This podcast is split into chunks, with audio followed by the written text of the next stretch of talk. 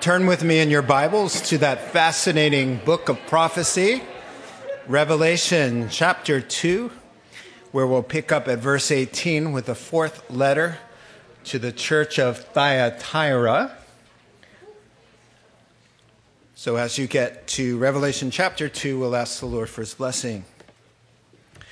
Now, Heavenly Father, we always pray that you'd prepare our hearts by the power of the Holy Spirit, that you'd open the, our hearts and our spiritual understanding, that you'd give us insight to these truths which are spiritually discerned. We need your Spirit to help us with this spiritual truth.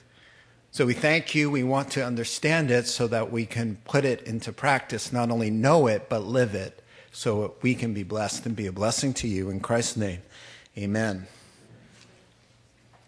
All right, let me start the teaching this morning with a quick church history and geography lesson, complete with maps and a laser pointer. All right. Now, here the stars represent the seven churches being addressed in chapters 2 and chapters 3 of the book of Revelation.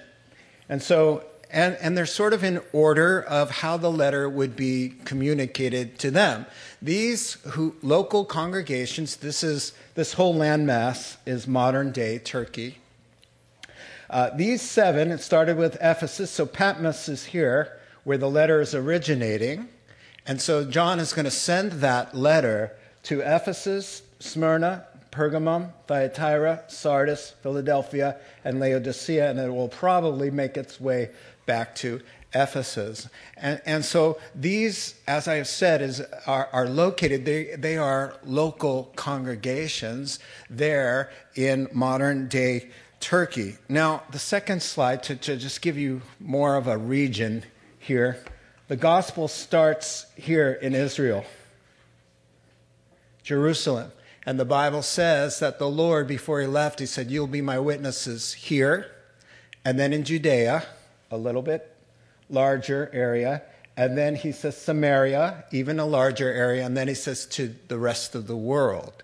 The gospel in the 60 years from Jesus' death and resurrection, and when he gave the Great Commission, the gospel goes in this direction.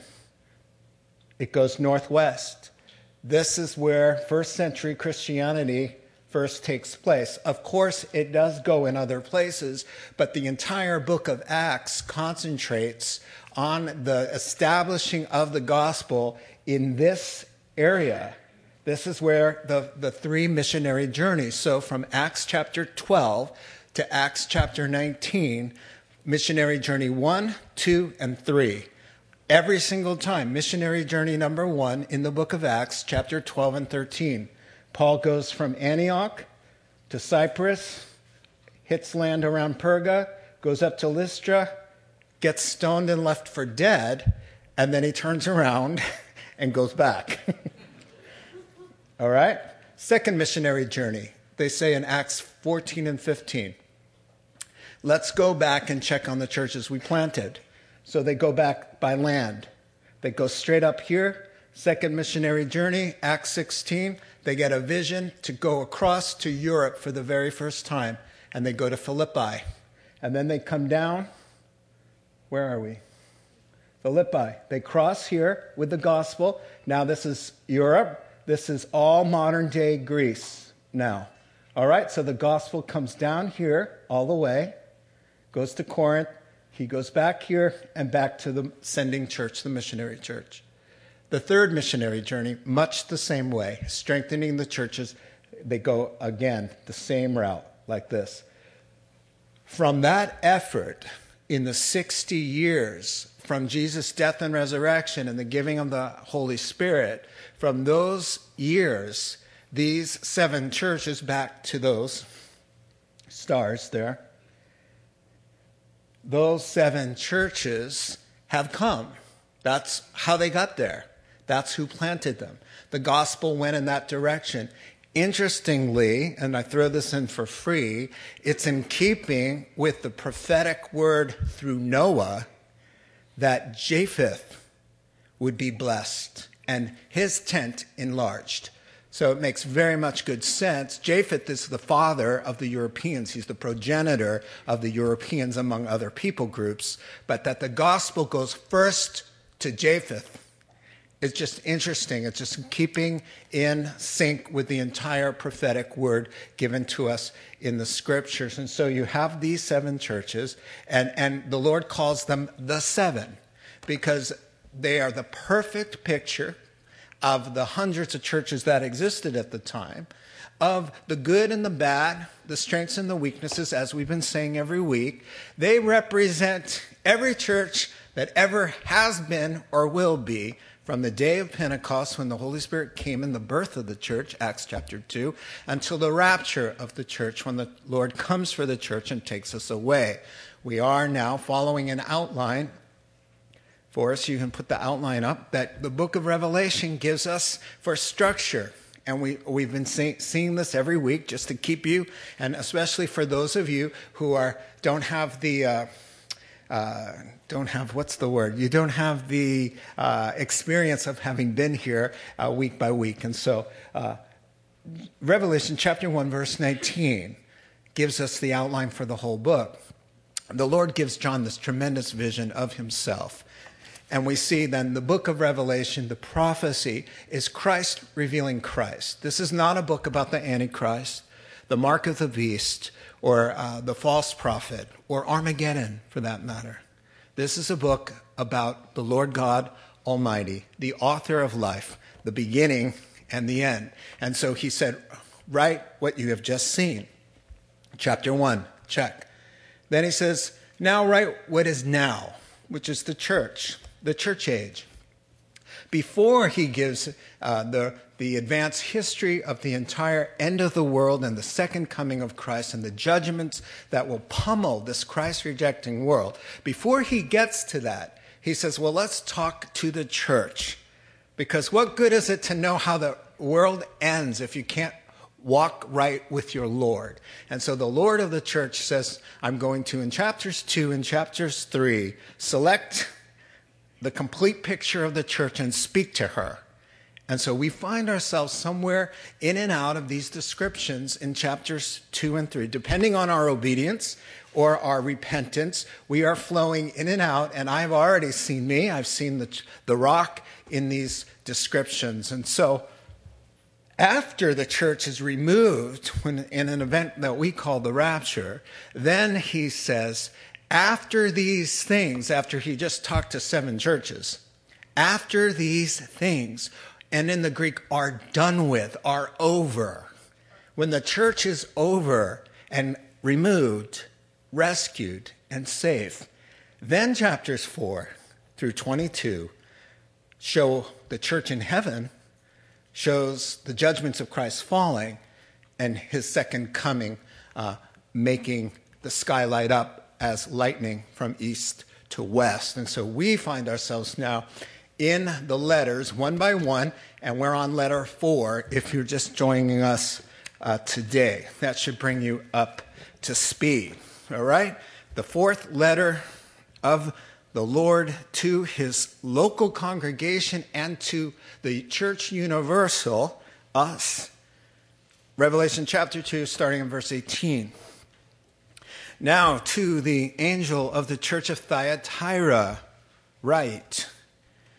These are the words of the Son of God, whose eyes are like blazing fire and whose feet are like burnished bronze. I know your deeds, your love and your faith, your service and your perseverance, and that you're doing now more than you did at first. Nevertheless, I have this against you. You tolerate that woman Jezebel, who calls herself a prophetess. By her teaching, she misleads my servants into sexual immorality and the eating of food sacrificed to idols. I have given her time to repent of her immorality, but she is unwilling. So I will cast her on a bed of suffering, and I will make those who commit adultery with her suffer intensely until or unless, rather, they repent of their ways. I will strike her children dead, Children there means followers. Then all the churches will know that I am he who searches hearts and minds, and I will repay each of you according to your deeds. Now I say to the rest of you in Thyatira, to you who do not hold to her teaching and have not learned Satan's so called deep secrets, I will not impose any other burden on you. Only this hold on to what you have until I come. To him who overcomes and does my will to the end, I will give authority over the nations. He will rule them with an iron scepter. He will dash them to pieces like pottery. He's quoting Psalm chapter 2, verses 6 and 7 there. Just as I have received authority from my Father, I will also give him the morning star. He who has an ear, let him hear what the Spirit says to the churches. Amen. We're going to take a look at this longest letter of the seven sent to the smallest city of the seven. Now, uh, it's, these letters have a very uh, comfortable outline to follow. They, have, they, have, they talk about a city and a greeting from the Lord. They have a commendation, in other words, what they're doing right. They then have concerns or correction, what they need to fix because they're doing something wrong. And then the Lord's commitment to reward faithful behavior. He leaves them with some motivation at the end. And so, as we've been doing, we follow that general pattern. City. Well, the city was an industrial one, and Thyatira was world famous for its purple dye and purple cloth. It was a very lucrative industry. Uh, they made it from a plant, M A D D E R, the madder root. And uh, it grew really specifically in that region, and they cultivated it, and it flourished there, and they processed it, and they made a good living from it. Now, when you say Thyatira and you say purple cloth, Bible students, it should ring a bell for you. That would be, and I'm looking at Lydia, it would be Lydia. Lydia in Acts chapter 16 from the second missionary journey. Now, where, what, what is she doing? She's the first European to become a Christian in Philippi. Acts chapter 16 tells you where she's really from.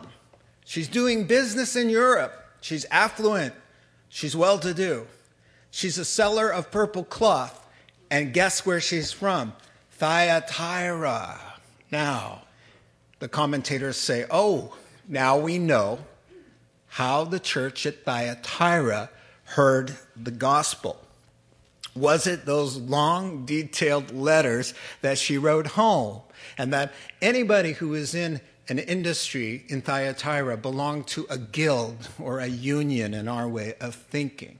Did she write letters to her friends and coworkers? Because she had a lot to tell. The gospel came to her. She was on the riverbank and they were saying prayers and they didn't know much about God, but their hearts were open and bang, she's the first believer in Europe of all time in history.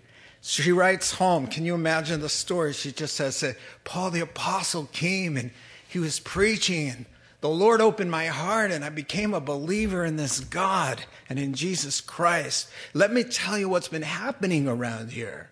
Well, there was this slave girl, and she, and she was a fortune teller, and she kept pestering the Apostle Paul, who shared the gospel with me. And then one day, Paul just had enough, and he turned around and he said, uh, In the name of Jesus, come out of her. And the fortune teller lost her ability to tell the future. And her owner was very, very angry. And, dear Thyatirans, he stirred up a big crowd. They hauled Paul and Silas off and they flogged them and threw them into a jail. And Acts chapter 16 says that they were not, not just in the outer jail, but in the innermost maximum security cell with their feet fastened, chained in stocks. And then at midnight, she's writing to her friends. At midnight, this is what happened in my town, and everybody's a buzz. At midnight, the doors of the prison flew open because the guys were singing hymns of praise to God. And their chains came off, and everybody was set free. And the jailer and his entire household became Christians like me. And I got to tell you about this. These letters or her visits home, commentators say this was the seed that started this little church in Thyatira. Very interesting that it was a powerful and influential woman who helped found the church, and now we hear that it's a powerful and influential woman who has helped destroying the church. Jesus will give her the nickname Jezebel, the scariest and wicked woman, most wicked woman of the Old Testament. So the greeting. Well, the Lord's greeting he comes out swinging, doesn't he? Why? Because you're going to hear, and as you have heard, that everybody's intimidated around this so called self named prophetess. And they're letting their church be destroyed by this crazy woman. And nobody has the guts to do anything about it. So the greeting is meant to evoke a little bit of courage and boldness. And, and so we take a look at it now the blazing indignation and the illusion, illusion rather to judgment.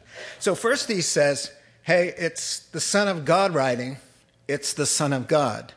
Now, this is a very rare moment when Jesus actually calls himself the Son of God. When he calls himself the Son of God, he is not calling himself the Son of God the way we call ourselves the Son of God in Jewish thought when you called yourself a son of something, it was saying you were in equal nature with that thing. And so, really, it's a claim to be equal with God, as Hebrews chapter 1 and verse 3 says.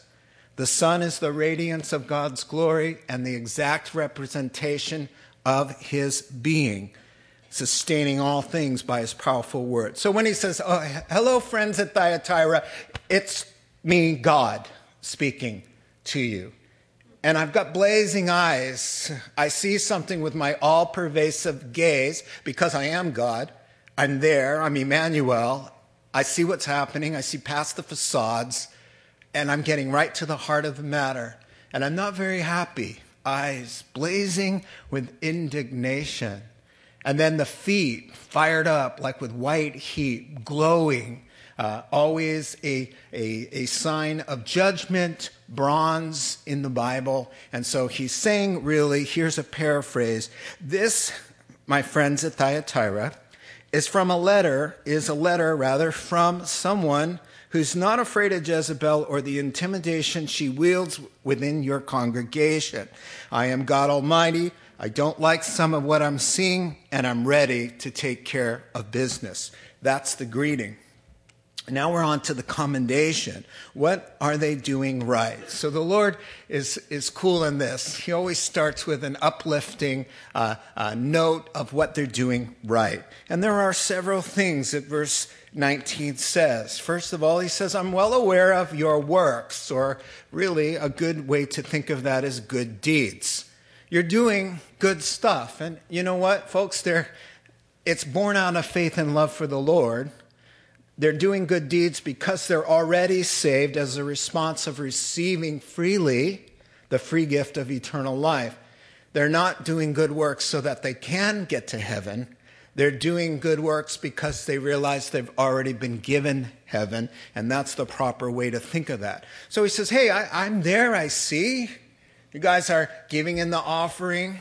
It's a small church, it's a small town, but even a cup of cold water to encourage one of my disciples, Matthew chapter 10, Jesus says, I notice the small things.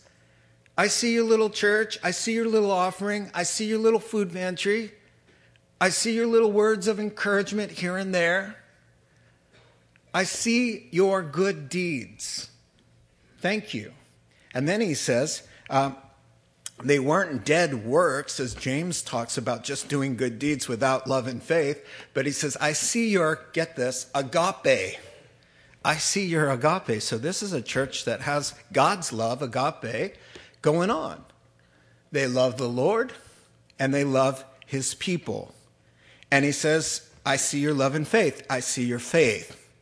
And love and faith, friends, will always produce the next couplet that you see in your text service and perseverance.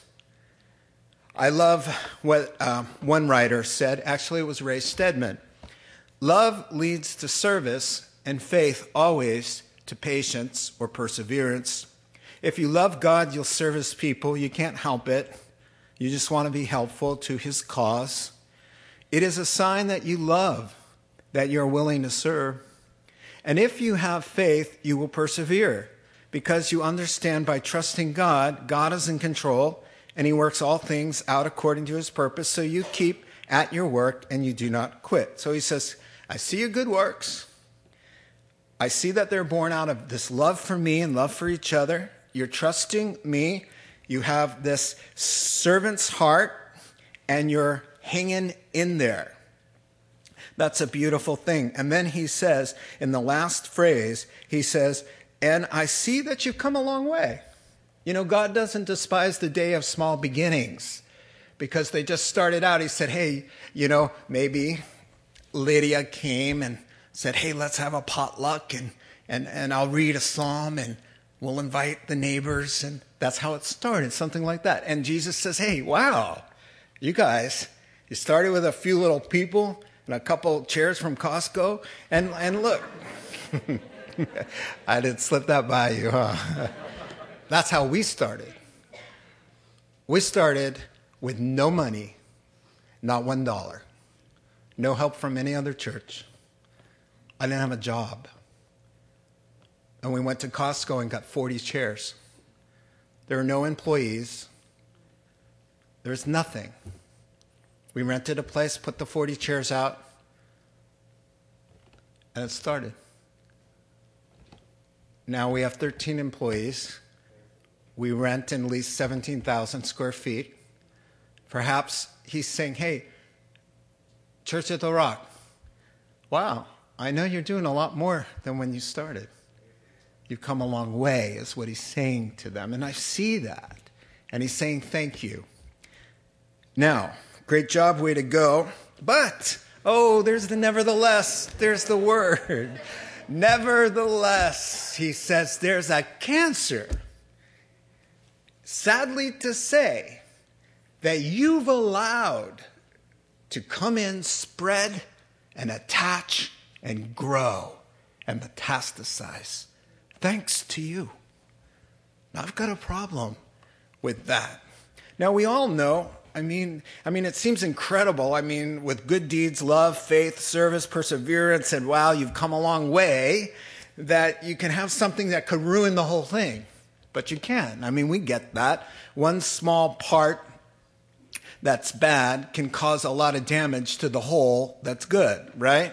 A tumor in an otherwise healthy body is a real drag.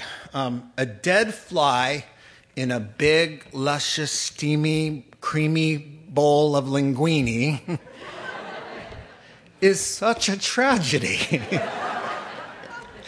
It's pretty much once you see that dead fly, it's over. it's over. A bully on an otherwise happy, bustling playground, and one crazed church lady in an otherwise healthy congregation. One mouth. One Diotrephes, one elder stands up and wants to take power. One person, two people at Philippi Syntyche and Euodia. Chapter 4, Paul the Apostle, I beg you two Christian ladies who have served with me in the gospel, could you guys get your acts together and stop bickering? How would you like to be Euodia or Syntyche today? They're both alive and well. When you meet them, you're going to be, oh, hi. And they're going to be, yeah, I'm Euodia. And you're going to be, Oh, the one called out in the eternal word of God. Just two ladies in a big church at Philippi. Just one deacon that John had to call out. And now just one crazy lady ruining everything. And the leaders who are letting it happen no moral backbone. So, time for correction. If you're taking notes, that should be around number three. Uh, time for correction, verses 20 to 23. In his correction, the Lord will tell them what he's upset about, what they need to do to fix it, and what he's going to do if they don't. All right, so let's look at that. He's upset about a couple things. Number one, the passive attitudes of the leaders about a heretical teacher in the church and the terrible influence she's having on members of the congregation. Here's a paraphrase to start it out. First, he says, You tolerate this crazy woman who calls herself a prophetess. You know what? I have a name for her too Jezebel. You allow her a teaching platform and hand her the microphone. Well, you know, you get it, right? There's an intimidating woman saying and teaching all kinds of crazy things, and the leaders, for whatever reason, are letting it happen. I don't know. Who is she married to? The mayor? Did somebody check the giving records and find out that they're really wealthy and they give a lot of money? Is that why nobody can go near her? Well, what will her husband say? Do you know how many friends? Do you know how many people love her? And did you hear the way she speaks? Who speaks like that? Oh, no, he can't say anything to her. Tolerance is a good thing when the word means being patient. Tolerant of a fussy child, tolerant with the new employee, tolerant of minor irritations. But tolerant of immorality or of spiritual ideas that will damn a person's soul is not a good kind of tolerance. Tolerance of immorality is immorality. To tolerate evil is evil. Now, I love what one writer said. We who live in the modern times did not invent the saying, live and let live. It's always been the nature of unbelieving man to do whatever's right in their own eyes and then to expect for everyone to tolerate their path they have chosen without objections of any kind. You must tolerate them. Well, the Lord says, You know what? I'm really angry because of your tolerance.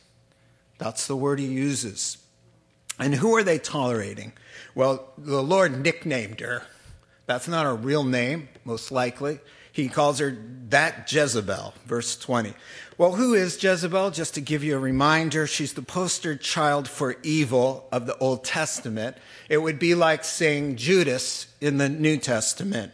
Uh, 1 Kings chapter 16 through 19, if you want to read up on her wicked exploits. She's married to wicked King Ahab. So she's queen.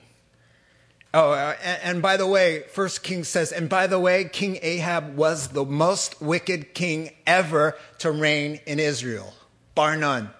So, his wife Jezebel and King Ahab are really a match made in hell.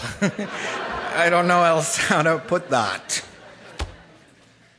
What was uh, Queen's uh, Jezzy's uh, delight? You know what it was? She loved and lived for Baal, or you call him Baal. She loved him. He was the god of money and sex. And she, back in the day, the real Jezebel, found a way to entice the Israelites to worship alongside Yahweh, Baal, and to uh, eat of the pagan holiday foods and offer to idols and do all kinds of detestable and immoral practices. You'll remember she had 800 pro- prophets of Baal that she personally supported. She, she, she sustained them because they were her workers. You know? So, how was this first century woman at Thyatira like this Old Testament queen? Well, verse 20, she's doing through her teaching what Jezebel did through her administration. This woman is misleading, and here's where the fire comes from, folks. It says, She's leading my servants, my Christians, she's leading them into idolatry and sexual immorality. Now, that is the cause for the Lord to go a little ballistic uh, that's a thing that really, that's a tender spot for God. It's one thing when an adult wants to ruin their own lives. But when you not only want to ruin your life, but a little young one or a person young in their faith, the Lord just, the steam comes out of his ears. It's like, can you just perish on your own and not stick out your foot for everybody else to trip over into the deep, dark abyss with you? He said in Matthew chapter 10, you know what?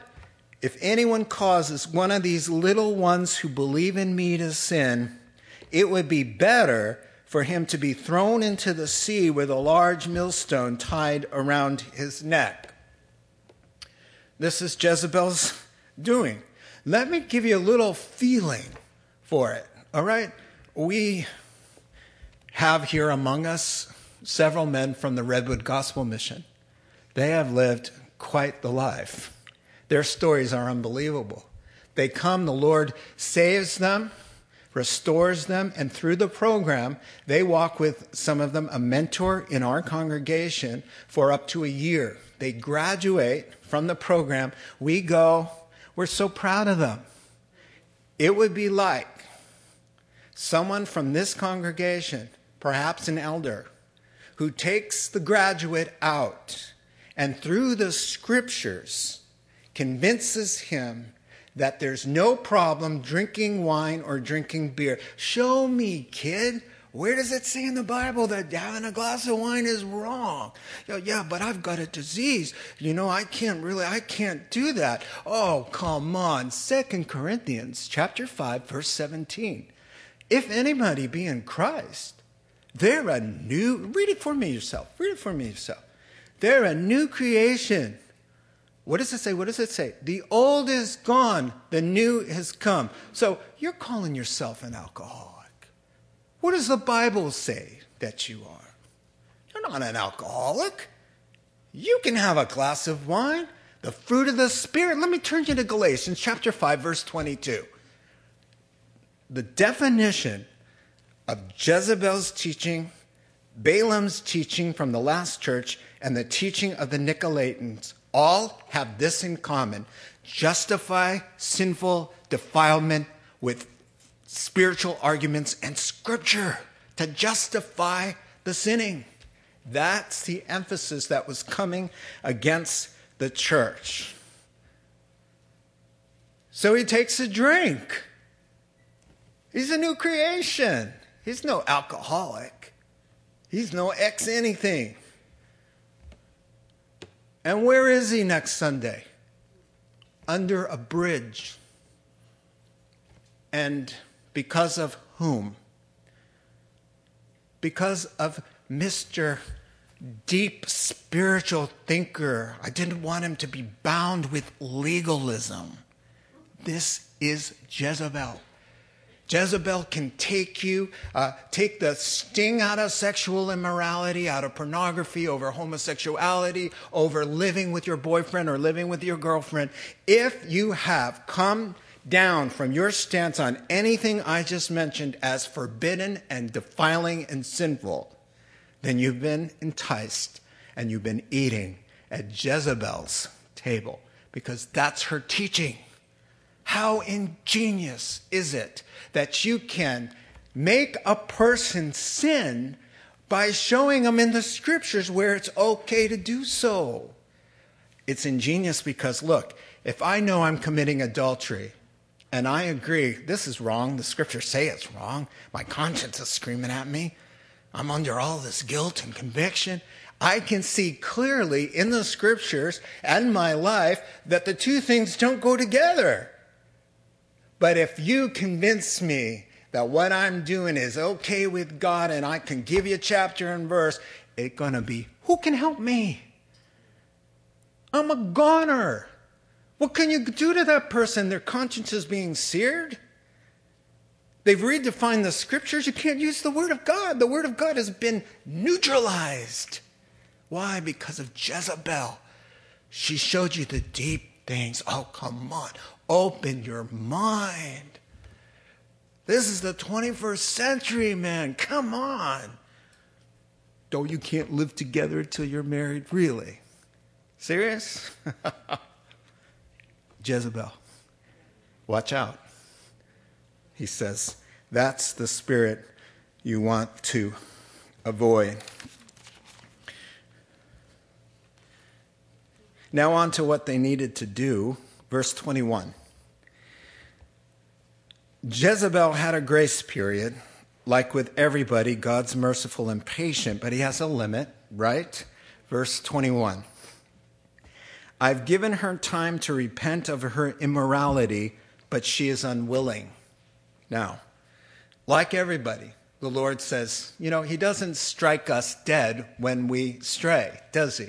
He says, like everybody, I give you time. And here's the problem with Jezebel, because, and like many backsliders or apostates or whatever she is, uh, they mistake God's uh, patience with indifference.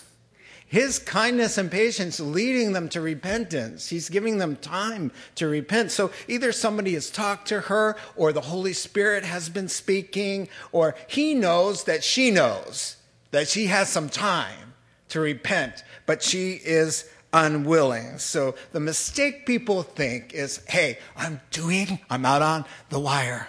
I'm taking a, a, walk on the wild side. Look at me. I'm doing what all the Christians think is wrong. and no lightning.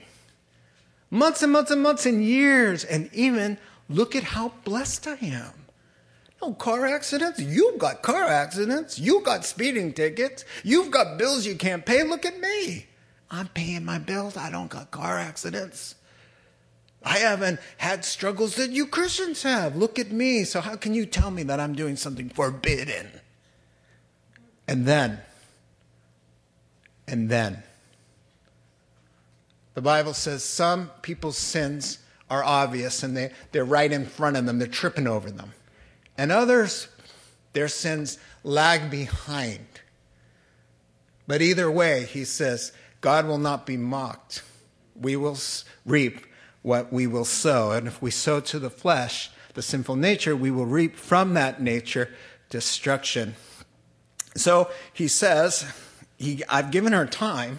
There's repentance just means to do a U turn. And, and here's what her followers, verse 22, uh, and it is a graphic play on words with bed. Sorry, it's the Lord speaking and I can't skip verses. So it says, I'm going to give her a bed. She loves the bed. But only it won't be a bed of pleasure, it will be a bed of sickness. And those who commit adultery and follow in our ways will have to intensely suffer. Uh, so, C.S. Lewis, you know that often used quote God whispers to us in our pleasures, He shouts to us in our pain. You know, you notice the, again, the mercy. Look, unless they repent of her ways. He's still talking repentance. Why? God would rather pardon than punish. That's his heart. He tells Jonah, Jonah, go tell those wicked, ruthless, good for nothing Ninevites. They got 40 days to stop what they're doing and get right with me, or I'll overthrow the whole city. Well, Jonah said, I already know his heart. All they have to do is say, Oh, I'm sorry, Lord, and turn from their wicked ways. And he won't carry it out. I, I don't want to see that happen. So Jonah goes the other way because he knows how merciful our God could be. And at the end of that, when God, and he always does get his way, he got his way with Jonah. Jonah goes and says, 40 days, and this place is going to be on fire. Well, they saw a guy get spit up by from the ocean from a whale. And he comes out all bleached you know his hair's gone. He's just whiter than a sheet and he comes out with seaweed wrapped around and he says you know 40 days and the sucker is going to burn. Uh, and you know what? They repented. Wouldn't you? And he was ticked. But god says to, to uh, jonah jonah what's your problem don't you know there are 100,000 people? No, I don't take delight in the death of the wicked. As I live, says the Lord, I take no delight in the death of a wicked person, but I would rather that they turn from their sin and live. Ezekiel chapter 33, verse 11. Jonah and a lot of righteous Christians don't get the heart of God. But if they truly repent, if Jezebel would have said, What have I been doing? and threw herself down, God would have relented, he said, unless they repent, meaning they have the option. John Phillips' prophecies of doom are usually uttered, are always uttered in hope that they might never have to be fulfilled. Now, the commentators are in agreement. The sick bed is most likely the result of disease and sicknesses that come to that kind of life of sexual immorality. God just uses that to say, here's the conclusion of the matter, and I paraphrase the sickness and suffering of these who do these kinds of things will show everyone in all the churches and all the Christians in the region that I know what's going on in people's hearts and minds, and I've repaid each person accordingly. So he's saying, I'd rather that they repent, but if they don't, I'll use you as an object lesson so that others may connect the dots and avoid the foolishness that you're doing. He says, I don't want to do that, but I will take advantage of this so that people will look and say, gee whiz, everybody is sick and agonizing, and some of them are dying who's been to Jezebel and who act like Jezebel. And so God will make a distinction and connect the dots, and everybody will say, Whoa, that's probably not the right way to live. And today, you can look around at people's lives and see the consequences of doing things that you shouldn't do and learn. You can learn. So, an encouraging word to the remnant of the Christians who have kept themselves from the crazy woman and her teaching. Verse 24 and 25, I just love this last word. Uh, he says, Keep up the good work, you guys who've resisted this crazy lady. And I, I'm not laying any other burden on you. Only hold on to what you have until you see me. Now, what he's saying is, he's saying, don't cave in. You know, he's saying, and I'm not adding anything else to you. I've checked you guys out. I told you about your love and your faith, your service and your perseverance, your good deeds. That's it. That you're doing your best. You're walking with me. Thank you. I'm not adding anything else. Just live your Christian life like you're living. Bingo. He says, but I do say, hey, hold on tight to your stance against idolatry and sexual immorality. Hold on. Don't let anybody take that from you. That's what he's talking about there. Now, the last point, number four, the promised reward. Uh, it's just beautiful, and it's a tad hard to believe because we're talking about things to come, and it's such a privilege and honor that He lays on us that you will have kind of a difficult time, I think, receiving it as I have. I mean, I know it's true, I believe every bit of it. It's just, it's a wow. Here we go. Uh, here's a paraphrase of 26 through 29. To you overcomers, you who do my will to the very end, I will grant you authority over the nations. I'll give you authority over the nations in the millennial kingdom, you will have authority over not just some people, but nations. All right? He says, as it says in Psalm 2, I will rule the nations with absolute power and absolute authority, and you will share in that authority and rule. And then he says, and remember, I'll also give you the morning star. Then we're going to talk about this. This is a fascinating perspective that is used time and again in the New Testament, and I want you to catch it because it's life changing if you do. To those who need help to step up and do some courageous confrontation, to those who have to war against their own sinful temptations there at Thyatira and to stand up to something just so egregious, he reminds them of who they are and who they will be one day. Now, let me expand this. Revelation chapter 20, verse 4 says that Christ's people will reign and rule with him, that we govern in the world to come. We are his royal priests and princesses and princes and kings and queens. This is what he says will happen. He says that we will sit on thrones. That's the hard part. It's just, I can't imagine that, but it's in the scriptures. He says, I've been given this authority from God the Father as God the Son, and I will give it to you. And I want you to live like it today. I want you to understand where you're destined, who you're going to be, that you are that knight in shining armor, that nations will bow at your word. Nations. Could you use a little of that gumption now to go into Thyatira congregation and deal with the big bad woman Jezebel? Do you think, considering who you are in me and where your destiny lies, that you have enough boldness to go in and take care of business? He's saying, in essence, wait till you see who you are you're going to look back on your life and say, I couldn't have been a little bit more bold. I couldn't have been a little bit more wise. This is the same concept that the Spirit inspires the Apostle Paul to the Corinthians. A bunch of Corinthians are, are squabbling, and they decide, you know what? I'm going to sue you. You backed into my chariot, and I'm taking you to small claims court. And they're doing it in front of the worldly pagan judges. And then they're, they're starting with open Bibles and prayer, and then coming out swinging and cussing at each other in court. And here's what he says, and this ties the whole thing together for me.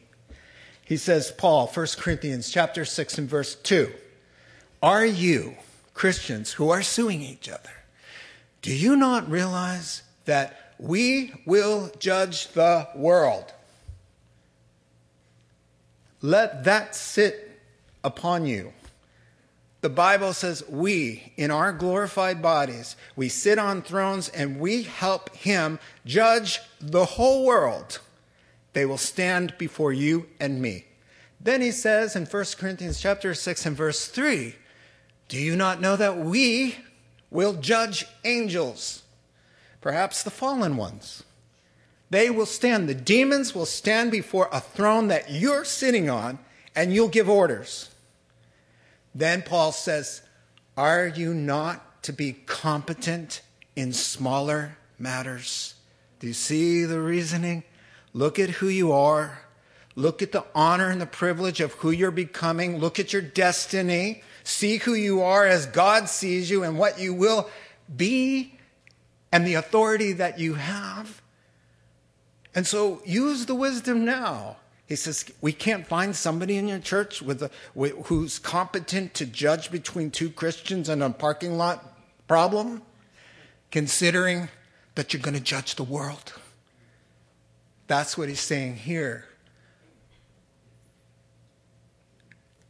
Stop living such a weak and pathetic life regarding sin in your own heart.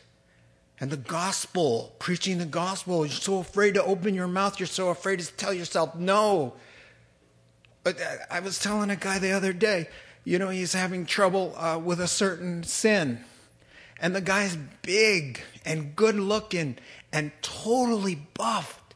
And I said, when is that buffness going to get inside your heart to the place where it really counts? all that time in the gym and all of that strength. But a real man is somebody who can not click on the image.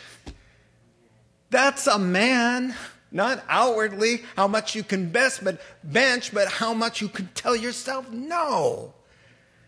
The devil comes around and says to a man like that, Hey, look at that. You know you want to. And he cranes his neck and he looks, and I was telling the guy, What a wimp you are. A real man realizes the warrior Christ indwells me by the power of the Holy Spirit, and Satan and all my rottenness can prompt me to do something, but there's a warrior There's a noble woman in the woman who loves the Lord, and there's a noble dignitary of a man inside the man who names the name of the Lord. When are we going to connect the dots? He's saying. That's what he's saying. Ruling with an iron of scepter, a scepter of iron, rather. He's saying, Can I see a little bit of that now? Maybe just a little bit.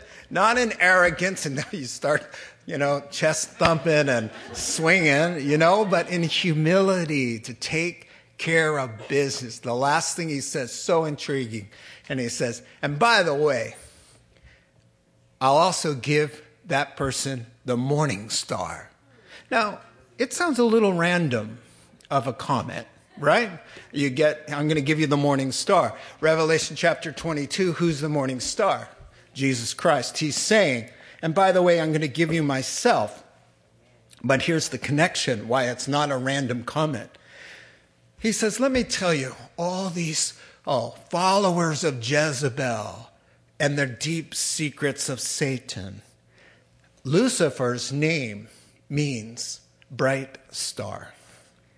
So he's saying, he's contrasting what they're getting. They're getting the bright star, but he says, and just so you know, you'll be getting me, the morning star, a brighter, more clean, more enduring, more eternal, more noble, the king of the constellation star. That's who you're going to get. You're going to get me. You're going to be one with me, co heirs with Christ. So he says, it's not just, oh, you're going to get all this massive authority. But you know, don't envy them and their deep secrets and their deep knowledge and their spirituality. They're getting the star. Yeah. That's a star you don't want to be linked with, my friend. Be linked with me. I'll give you myself. Closing illustration, just kind of a neat little story. Uh, speaking of getting everything when you get the morning star, a Roman politician who's back in the ancient times, whose wealthy father died, and he left everything to a slave in the household instead of his son. The slave's name was Marcellus. Some of you know the story. Well, the will stipulated that that noble son could choose one thing from the father's estate and one thing only. Marcellus got the whole deal. It says, Well, tell my son in the will, he can have one thing from the estate. So, with lawyers gathered and the hearing in full tilt, they, they read him. Go ahead, make your claim. You get one thing. And he looks around and he looks over at Marcellus and he says, I know what I want. I want Marcellus. Marcellus is the slave who inherits the whole thing. And he was within his legal rights and he was given the slave, Marcellus. Therefore, he was given everything. Jesus said, and by the way, I will give them the morning star. And when you've got the morning star, who's Jesus Christ, God the Son, you've got the whole deal. Let's pray together.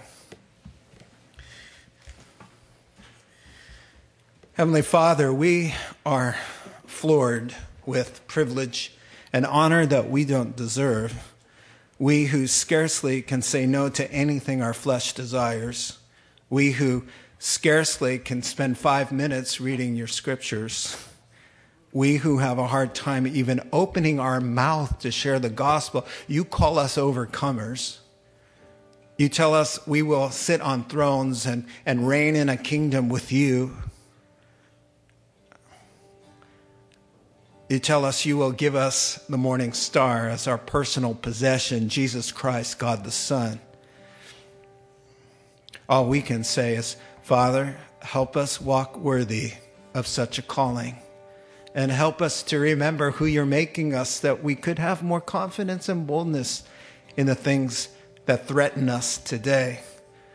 Let us remember who we are in you and who you are in us. We thank you and praise you in Jesus' name. Amen.